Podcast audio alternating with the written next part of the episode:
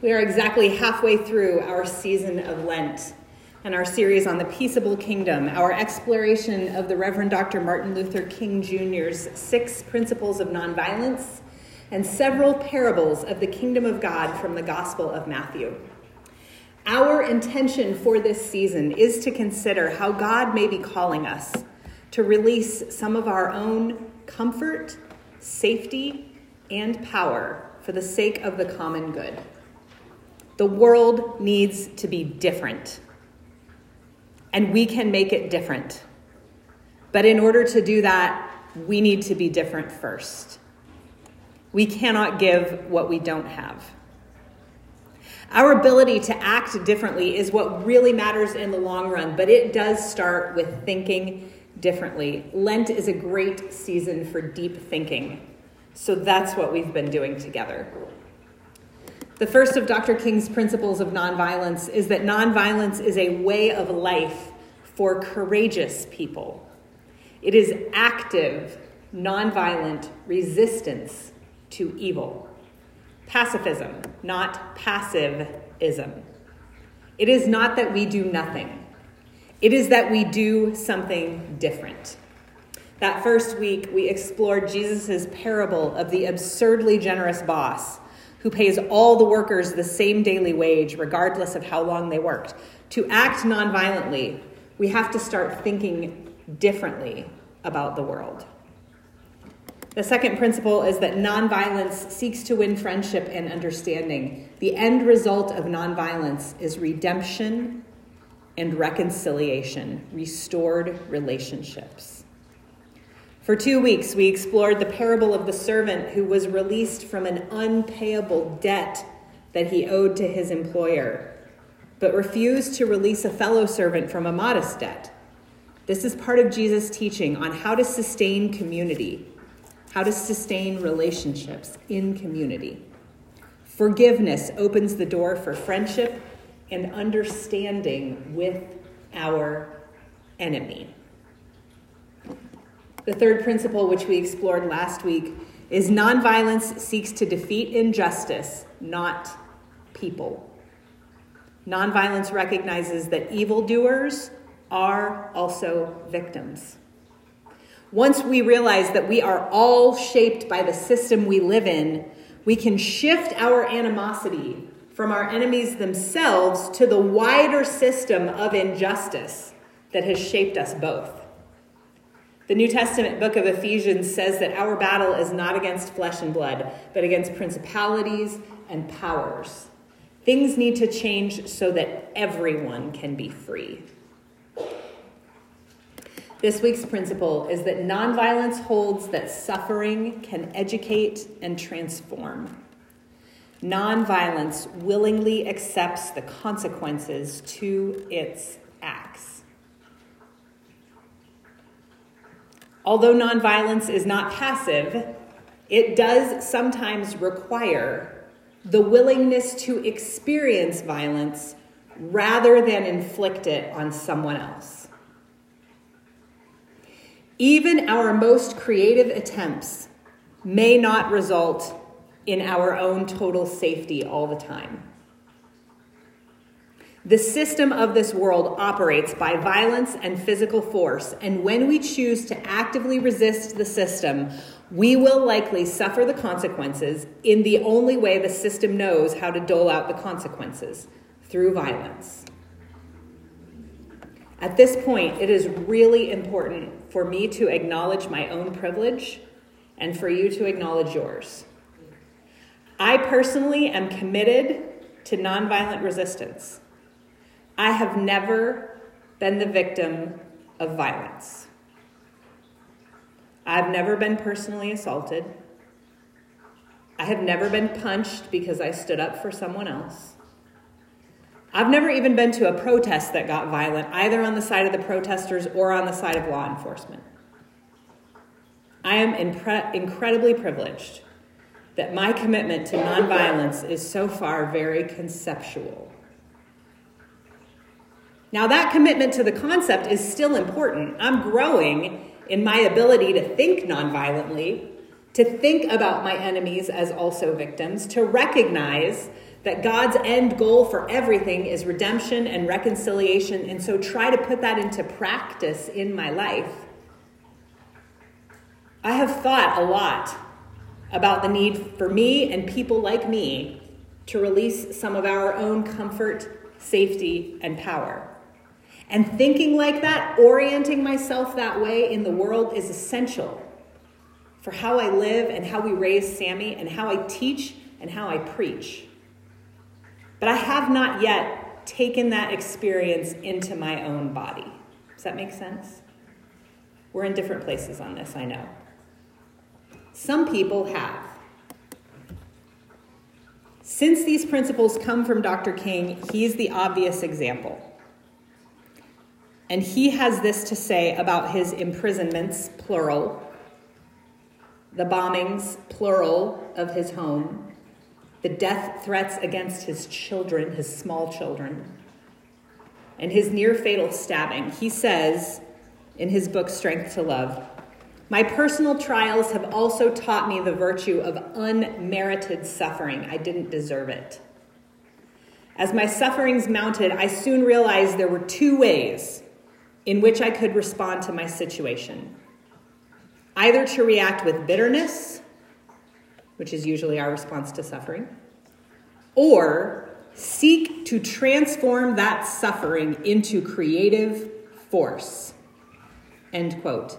Bitterness or creativity, those are our options. The willingness for innocent people to resist violence with their bodies to let their own bodies be the place where injustice is revealed, that willingness is an act of holy sacrifice. You got to be hearing Jesus already, right? Okay.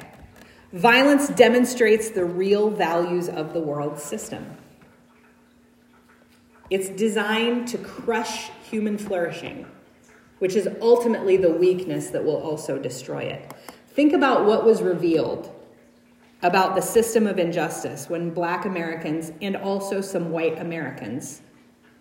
In 1963 in Birmingham, it was children who chose to be there. Think about what was revealed when they allowed themselves to be attacked by dogs or knocked down by fire hoses that put out 100 pounds of pressure, enough to tear their clothes and cause wounds on their skin. They were not doing anything to warrant this.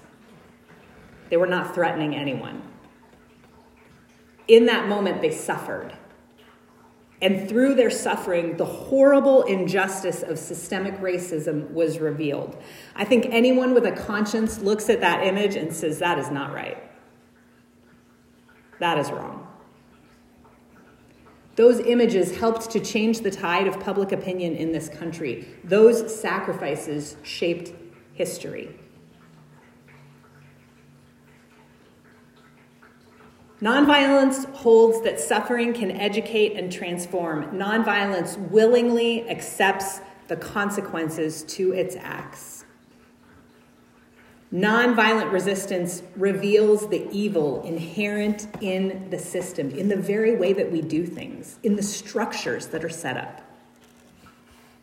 When we allow ourselves to be the place where the evil is carried out, we will suffer.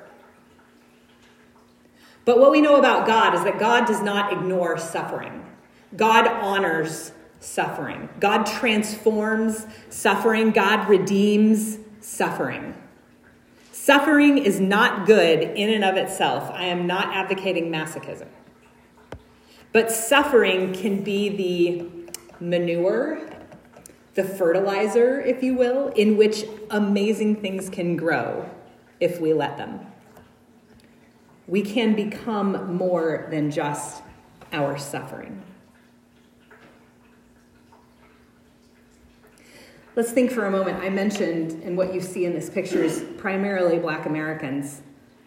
Clearly, they had something deeply personally at stake for them that might move them to put themselves in this situation. But there were white Americans that put themselves in this very same situation for the same reasons. So this is not just for people who have a personal stake in whatever is wrong. We are also called for the common good to step in. Because, again, Dr. King, injustice anywhere is injustice everywhere. We all have a stake in this. And to step in when it's not our issue, that's right where we're called to be, friends.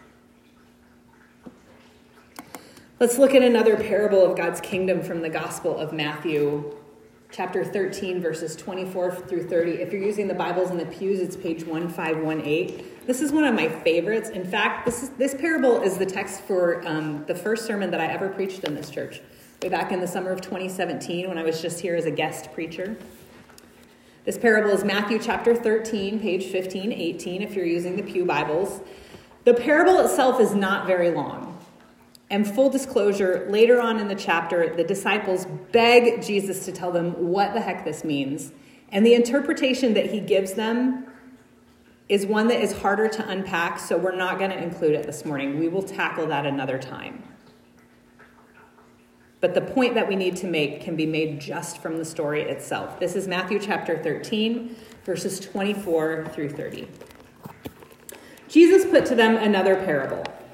The kingdom of heaven may be compared to someone who sowed good seed in his field. But while everybody was asleep, an enemy came and sowed weeds among the wheat and then went away. So when the plants came up, and bore grain, then the weeds appeared as well. And the slaves of the householder came to him, Master, did you not sow good seed in your field? Where then did the weeds come from? He answered, An enemy did this. The slaves said to him, Then do you want us to go and gather those weeds? But he replied, No. For in gathering the weeds, you would uproot the wheat along with them. Let both of them grow together until the harvest. And at harvest time, I will tell the reapers collect the weeds first and bind them into bundles to be burned, but gather the wheat into my barn. These are the words of God for all people. Thanks be to God. What I invite you to notice this morning is that the farmer's choice not to uproot the weeds did have a price. I have a little garden. I don't know a lot about big farming. But I do know that weeds take up nutrients that are needed by the crop. They grow annoyingly fast. They can choke out the plants that you are trying to grow. It is very likely that the farmer will get less of what he wants because of this choice. But he accepts the consequences of his actions, not out of care for the weeds, but out of care for the wheat. The results of violence tend to bleed out in ways that we don't anticipate. The choice to violently uproot the weeds would have also damaged the wheat. And so the farmer chose the nonviolent option, allowing the weeds to grow and accepting the consequences of what that might mean for the eventual yield of the crop. Now, this raises all kinds of other fascinating questions like is this parable trying to say we should just let injustice grow? Do we just let everything happen the way it's going to happen and wait for God to sort it out? I hope that you will talk about those questions in the car when you leave and at the lunch table. Because parables are designed to provoke you, to poke at you, to agitate you, to make you think. Violence is not the only option. So often we feel like it is. And violence also has consequences. When we choose violence, I believe that we do damage to our own souls, to our own humanity. And if we choose violence, we have to accept those consequences. They are not insignificant. When we choose to inflict violence on someone else, whether that's physical violence or friends, whether that's verbal violence, even as a measure of self defense or defense of someone else, we damage ourselves. And we don't really know where that cycle of violence is going to end and what else will be destroyed in the process once we get it started. But nonviolence also has consequences. We will likely suffer. And let's bring it back to my level, the only way I've experienced it so far. When I choose the nonviolent option of seeing my enemies as victims, that has some consequences for me. Sometimes people get upset with me that I don't tend to jump on all the angry bandwagons. Nobody thanks you for bringing up the other perspective. I do get accused of being not as committed to the cause, whatever that is in the moment. That's not physical suffering, but it is some consequences, some social consequences for me, albeit small ones. But, friends, accepting those consequences is our training. For someday, maybe accepting the larger consequences from more significant acts of nonviolence. If we are going to change the system that is designed to keep some people on the top and keep some people on the bottom, the whole system is designed that way. Somebody has to be with the way things are designed right now. If we're going to change the cycle of retribution, if we're going to change our habits of violence, both interpersonally and geopolitically, we are all going to have to voluntarily give up some of our own comfort and power, and yes, even our safety. And some of us have more of those things to give up than others do. I have a lot. The more we're used to being in charge, the harder it is to let someone else take the lead. The more we're used to having everything we want whenever we want it, the harder it is to deny ourselves. This is why we have Lent, a season of deliberate practice. This is a gift to us. And if we are used to never facing any sense of threat to ourselves, that huge privilege, the more ridiculous it seems to ever willingly put ourselves or our loved ones in harm's way. But, my dear ones, that is exactly what Jesus did. We will talk more about this in a few weeks, but Jesus gave up all of his comfort and safety and power and allowed his very body to be the place where all of the evil in the world was revealed. And he chose that.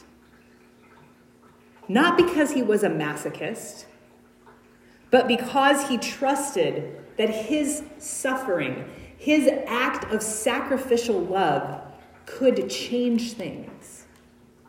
He accepted the consequences of his actions, trusting that his suffering would be honored, transformed, and redeemed, and so can ours. I want to close with just one more quote from Dr. King from his sermon on loving your enemies in the book Strength to Love. Again, if you haven't bought that yet, totally recommend it. It's a great book for Lent. This quote brings together the principles from the past three weeks. One, the goal of nonviolence is reconciliation. Two, evildoers are also victims. And three, suffering willingly accepted can transform the world. Here's what he says To our most bitter opponents, we say, we will match your capacity to inflict suffering by our capacity to endure suffering. We will meet your physical force with soul force. Do to us what you will, and we shall continue to love you. We cannot, in all good conscience, obey your unjust laws because non cooperation with evil is as much a moral obligation as is cooperation with good. Throw us in jail, and we shall still love you. Send your hooded perpetrators of violence into our communities at the midnight hour and beat us and leave us half dead and we shall still love you. But be ye assured that we will wear you down by our capacity to suffer. One day we shall win freedom, but not only for ourselves. We shall so appeal to your heart and your conscience that we shall win you in the process, and our victory will be a double victory. Amen.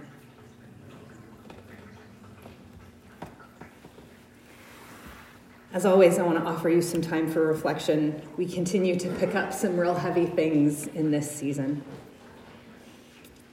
So I offer you a few moments perhaps to block out the distractions that are around you. You may do that by closing your eyes. You may do that by letting your gaze softly rest on this image of Jesus in Gethsemane when he chooses the suffering.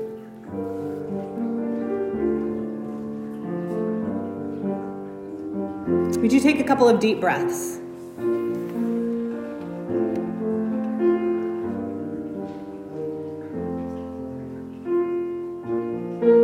And just begin to notice what's rising up for you this morning. Perhaps you're noticing your own privilege.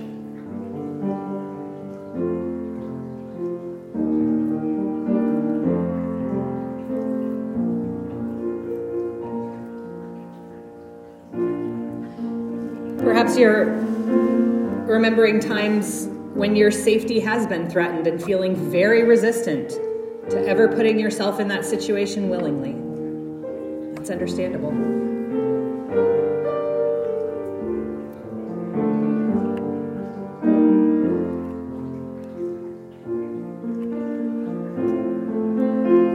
I invite you to try to take just a couple of moments to perhaps listen for where the Holy Spirit of God is calling you to release some of your comfort and safety and power. What can you do?